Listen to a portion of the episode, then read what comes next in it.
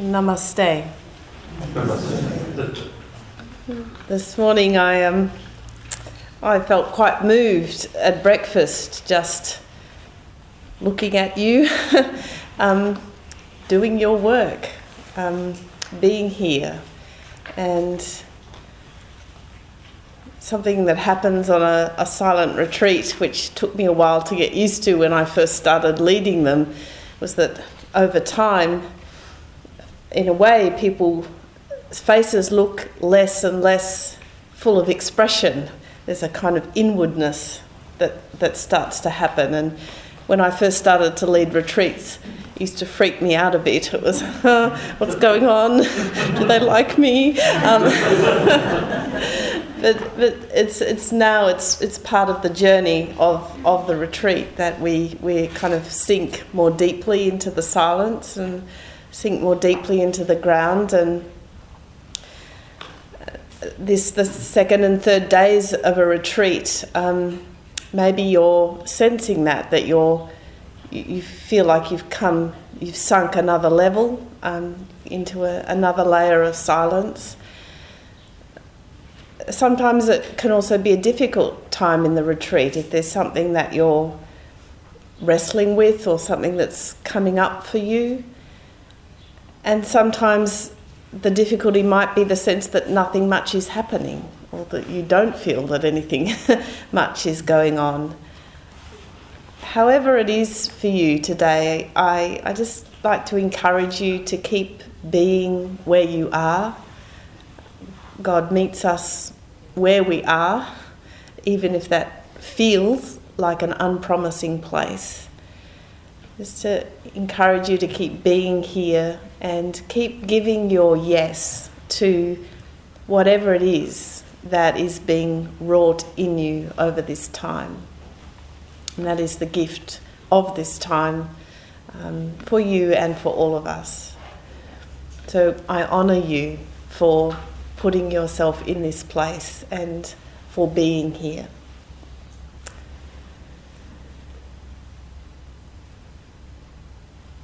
Well, yesterday I suggested that when we think about uh, meditation and the active life, we can think about it in three dimensions or consider three aspects of their relationship. And these aspects are, of course, interconnected, interrelated. But one of the aspects is to do with the agent, the person who's doing the action. How does meditation affect our way of being and so our capacity to act, for example, with less attachment or less anxiously, less self centeredly? The second aspect is to do with the field of action, the fundamental context of our lives and how contemplation leads us to an experience of faith, that is, a sense of our fundamental context as gracious and hopeful, our lives held in the embrace of God, if you like. And the third aspect of the relationship between contemplation and the active life is to do with particular acts or deeds. What forms does action take when it's sourced in this contemplative practice and faith? Well, so far as you know, we've focused on the first and second dimensions the person of the actor and the fundamental context for our action. Today and tomorrow, I want to spend a bit of time looking at forms of action that become possible for and are called forth from contemplative persons and communities. So, in other words, what are we going to do now? Well, there are, of course, many things we could say about the conduct of lives that flow from contemplative practice and faith. St. Paul spoke of the fruit of the Spirit as love, joy, peace, patience, kindness, generosity, faithfulness, gentleness, and self control. And these describe the character or quality of contemplative action. And as for the kinds of acts characteristic of converted and faithful lives, well, we see from the book of the Acts, isn't, isn't that interesting? I never really noticed before. It's the book of the Acts of the Apostles. We're on target, people. Um, we, we see from the book of the Acts of the Apostles that a vital connection with the life of God leads to the capacity to act in Jesus' own way. And this includes things like telling the truth courageously, generosity of spirit, hospitality, and a commitment to the work of healing and reconciliation. And all of this is pretty well known to us However much we struggle at times to actually act in these ways, we kind of know that's the basic um, shape of things. But what I'd like to focus on are two features of contemplative action or engagement that are less discussed and that I think our world is in particular need of. And they are discernment and intercession. And today I'll say something about the first of these discernment.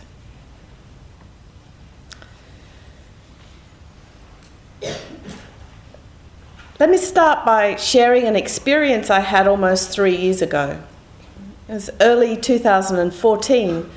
I attended the meeting of the UN Commission on the Status of Women in New York.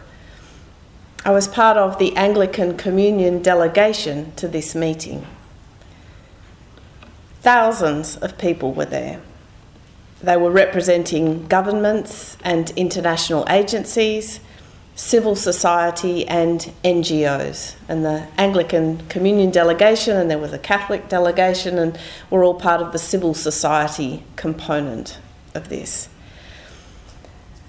Well, hearing about the range and extent of gender related injustice was overwhelming. Um, as any of you will know who've been to those kinds of things, there was a particularly harrowing uh, session on trafficking, I remember, and you know many other uh, overwhelming um, things. What was also overwhelming was the frenetic activity at the event itself. It had hundreds of parallel sessions, policy discussions, and meetings of legal drafting groups. At one point, our Anglican delegation was addressed by a high level official from the Anglican Church in the US called the, Epis- the Episcopalian Church. And this high level official commended us all for our activity and urged us not to give up but to keep agitating. Well, these words made me uneasy. I was already troubled by aspects of the meeting the sense of frenzy, the robust egoic identity many activists appeared to be deriving from their work, the vast amount of energy being expended for what seemed little real progress. I began to reflect that in the discernment of spirits, agitation is often a sign of the false spirit. And I wondered if, at least in part, rather than all of us needing to keep agitating, it was our very agitation that was operating as a block, giving us the illusion of doing something while actually avoiding what was truly necessary. And what might that be? Well, perhaps a willingness to stop for a while, to risk being fully present both to the depth of the world's need and our experience of impotence in the face of it. Perhaps a, a willingness to undergo the distress of that rather than rushing ever more agitatedly around with more supposed solutions and lots of joint statements. And I reflected that just as in pastoral care, when we're faced with the suffering of another person, we can so easily bustle in to fix it, primarily concerned to lessen our own anxiety and discomfort, if the truth be told. So, in social action, we can end up embroiled in the same dynamic. I don't want to be misunderstood here. I'm not saying we do nothing in situations of injustice and suffering and simply kind of lie back and wait for God to do it for us. As Rowan Williams has said, this is not at all to argue that so called internal transformation is more important than action for justice. But he goes on, it is to insist that the clarity and energy we need for doing justice requires us to make space for the truth, for God's reality to come through. Otherwise, our search for justice or for peace becomes another exercise of human will undermined by human self deception.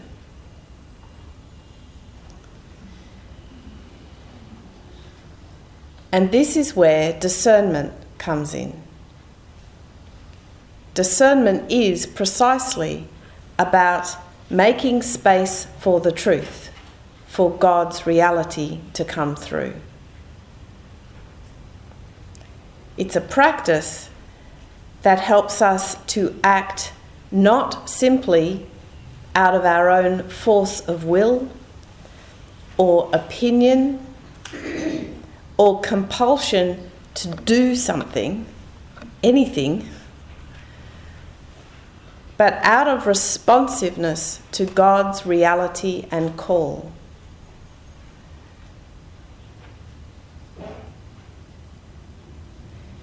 So, let me say a bit more about what discernment is and its connection to meditation and the active life. The word discernment comes from the Latin dis, meaning apart, and cernere, to distinguish or sift. Discernment is to do with the quality of our perception and understanding of things. We, a common phrase is a discerning critic, someone who can kind of really you know, sift apart quality from not quality or, or get in touch with what's really going on in a situation.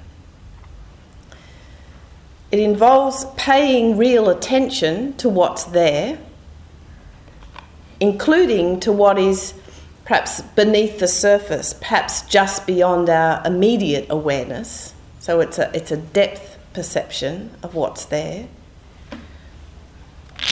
And it's to do with our attunement to what might yet be, our capacity to sense the currents of life, if you like, and the possibilities awaiting fuller expression or realization. So, discernment is deep listening, you might say, which is a kind of a listening both for what is there already and for what might be It's kind of present and future. The capacity to discern in any depth, to listen in this deep way, is significantly affected by our willingness to give our attention and be open to what is not me. It's I have to actually get my attention out of myself towards the other.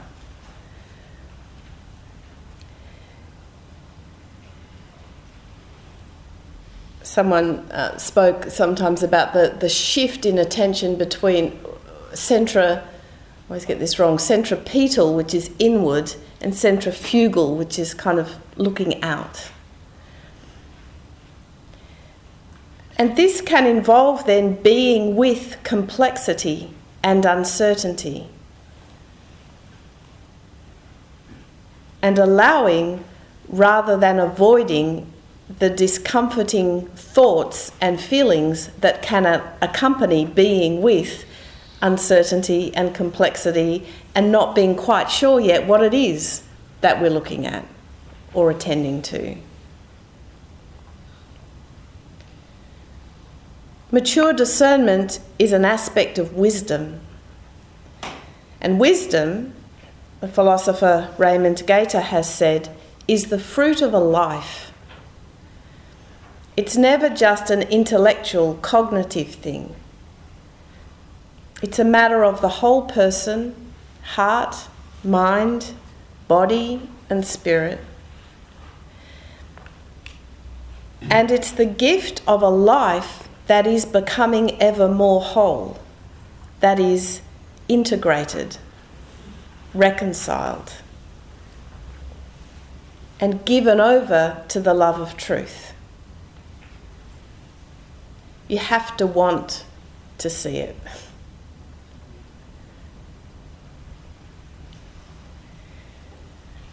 One of my favourite stories of discernment is in John's Gospel. Jesus' response to the woman caught in adultery. You might remember that in this story, the scribes and Pharisees bring a woman to Jesus who has been caught, so they say, in the very act of committing adultery. To them, she's a living instance of impurity and scandal, sin and she's thus an ideal case by which they can put his orthodoxy to the test. As they say, now in the law, Moses commanded us to stone such women. Now what do you say? And the gospel writer continues, they said this to test him so that they might have some charge to bring against him. It seems to me that this story helps illustrate what's at stake in the work of discernment. Notice first that despite the fact the scribes and Pharisees have made this woman stand before all of them, and the text explicitly makes that point, they made her stand before all of them, thus exposing and shaming her. Despite the fact that they do that, she has actually disappeared from their sight. She has become one of a class. Moses commanded us to stone such women. And her story, the pressures and ambiguities and complexity of her particular life, are invisible. They're completely erased. And notice also that as they do this to her, so they forget the pressures, ambiguities, and complexity of their own lives. They're so focused on their agenda, on entrapping Jesus, and on being outraged at the woman's supposed sin, that they have forgotten their own less than perfect obedience to God. They are convinced of their own righteousness, yet they are actually self deceived. And it's coming out in a particularly nasty form of scapegoating. Well, Jesus sees what's going on, the whole of it. He simultaneously knows it's a trap set for him. He remembers the woman and he sees the scribes and Pharisees too. both their self diminishment and the possibility of their fuller life in God. And in the midst of, of all this complexity and all the cross currents, he discerns a response that opens up a new kind of space and the possibility of self knowledge and true relationship between them all. Let anyone among you who is without sin be the first to throw a stone at her. See how it shifts, it opens up a, a space where there wasn't space before. It's an extraordinary example of someone, in these words of Rowan Williams, making space for the truth, for God's reality to come through.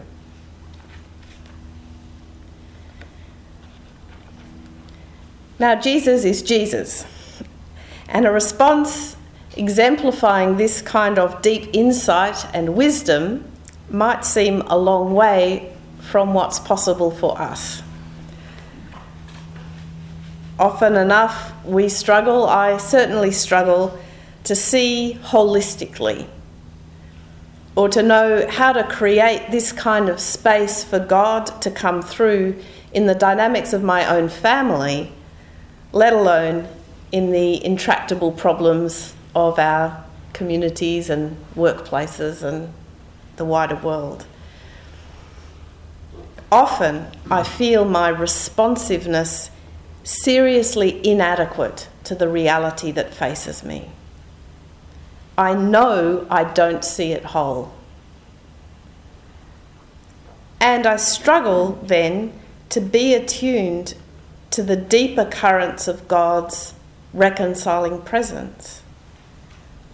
And so to, to know what would be needed to help to realize that, to kind of let that out a bit more. Nevertheless, Thomas Merton once wrote of the contemplative vocation that we are to live as listeners. It's a poem, and the line is um, living as listeners at the far end of solitude. Isn't that beautiful? We are to live as listeners. And this, I think, is the essence of discernment. We are commit to grow in our capacity to listen for God's way, God's will, in whatever situation we find ourselves. And we're seeking to be obedient which you might have heard Father Lawrence say, is not doing what you're told, but becoming the word you hear. Obedience isn't doing what you're told, it's becoming the word you hear. So it's a kind of res- radical responsiveness. And in this way, we do participate in this fundamental movement of God towards reconciliation, towards fulfillment, towards realization. And this is the life of faith. So, in our action, we're not just trying to keep the peace, we're not just trying to look good, we're not even trying to do good or to save the world on our terms. We're learning to discern where God is, what God is doing, and how we are called to join in.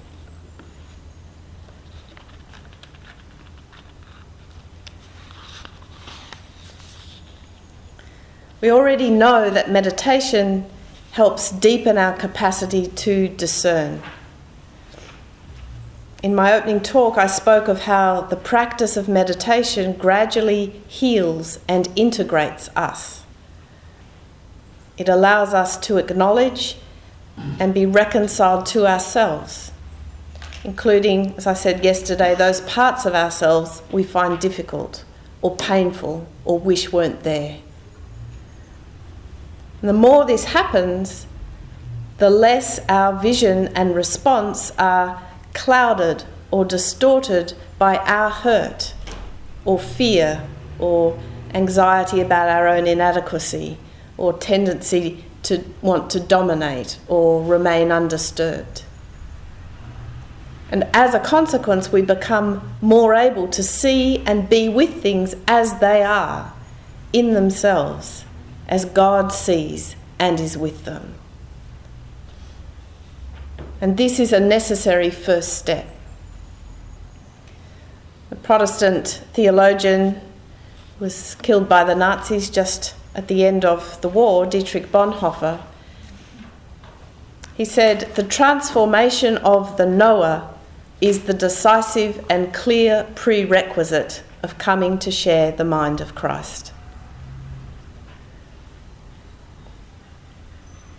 But this doesn't mean that one day, if only we're sufficiently transformed, we will just know the truth of everything. It doesn't mean there'll be no more struggle or vulnerability or doubt about what we should do and say for the best. Bonhoeffer insists that while truthful discernment is sourced in our relationship to God, this never makes the work of discernment redundant. And even Jesus needs, seems to have needed to think about his response. When the scribes and Pharisees put their question, he bent down and wrote with his finger on the ground. He took his time. So, discernment is a work, a work of paying attention, questioning, reflecting, considering alternative perspectives and ways of seeing something, being mindful both of possibilities and of likely consequences. Bonhoeffer warns that under no circumstances are we to rely on what he calls unmediated inspirations and what I call being zapped by the Holy Spirit or having the sense that we have been zapped and therefore it's that way. that can happen, but it can also lead to self deception. So that you know, the whole range, the work needs to be done. Bonhoeffer says a sober and watchful attitude should prevail. Conversation in community is essential, as is the use of our critical, imaginative, and intuitive faculties. In short, Bonhoeffer says, in order to discern what the will of God may be, the entire array of human abilities will be employed. And this, also, this means also that practicing discernment requires a strong dose of what the poet Keats called negative capability. That is, the capacity to be with uncertainty and unresolvedness. And here too, meditation is an important discipline as we get used to giving up our agenda and expectations in prayer, we deepen our capacity to dwell in the place of unknowing. We're more able to suspend premature interpretation, judgment, and resolution. And in this space, the reality and call of another person, a situation, a life task may begin to reveal itself more clearly. Because usually it does take time for truth to become evident, or at least for us to recognize it. takes time for the direction of our lives or the shape of a life giving response to come clear. The ancient Greeks had two words for time chronos and kairos. Chronos refers to chronological or sequential time, clock time. It's the kind of timetable time by which we so often demand things happen. Kairos time is different. It's about the right or opportune time. When the fullness of time was come, Paul wrote, God sent his Son. Discernment is connected to kairos time and there is need to let wisdom ripen.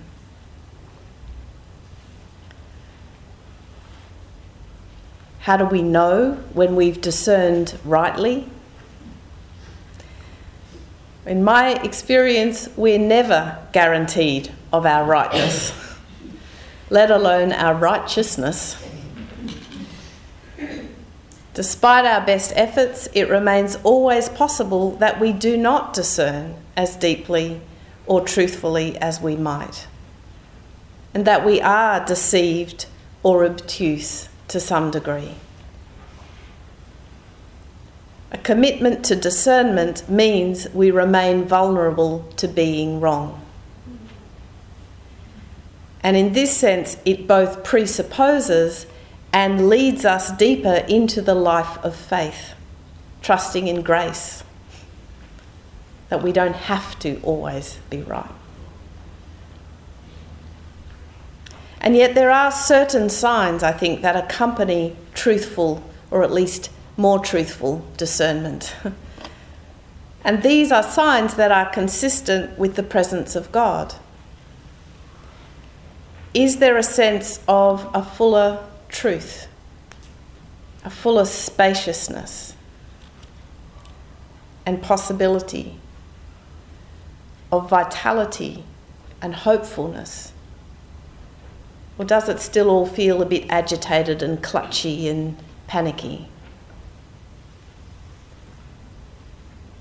Is there a sense that you can do no other except on pain of infidelity? Even when the way ahead looks dark and the outcome uncertain?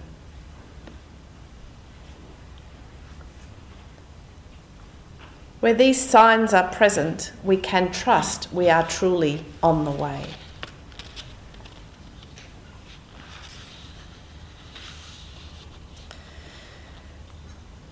We live, I think, in highly opinionated and reactive times. In a culture that often exhibits arrogant certainty, impatience with waiting, and with the vulnerability of real listening. Debate rather than conversation dominates our public life. And debate is about winning and losing, listening for weakness and exploiting it, rather than listening for understanding, mutual conversion, and responsiveness to God's truth. And likewise, in many of our institutions and organisations, the demand for instant results, readily measurable outcomes, and manageable key performance indicators, all of them militate against listening for and risking ourselves in the kind of action that would respond more truly and courageously to our world's ills. In such times, the committed practice of discernment is profoundly countercultural.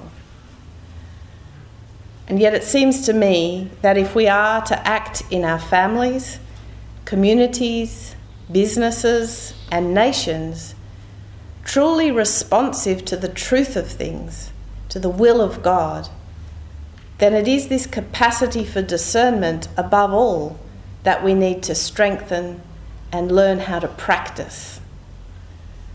And I think this is a gift that contemplative people and contemplative communities must model and make available.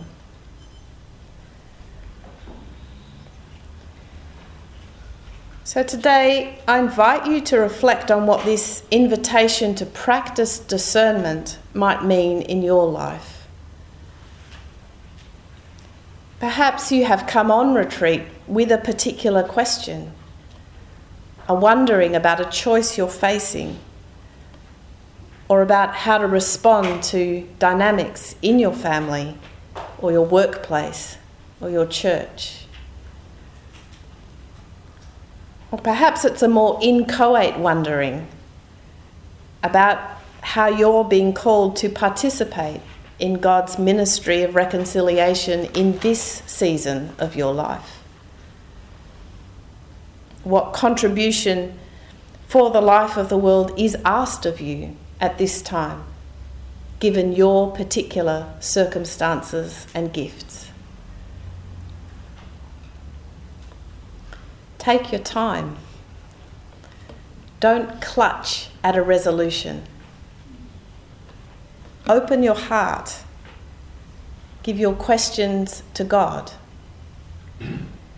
And let yourself be led more deeply into Christ like discernment and responsiveness. So that you and all of us may be blessed.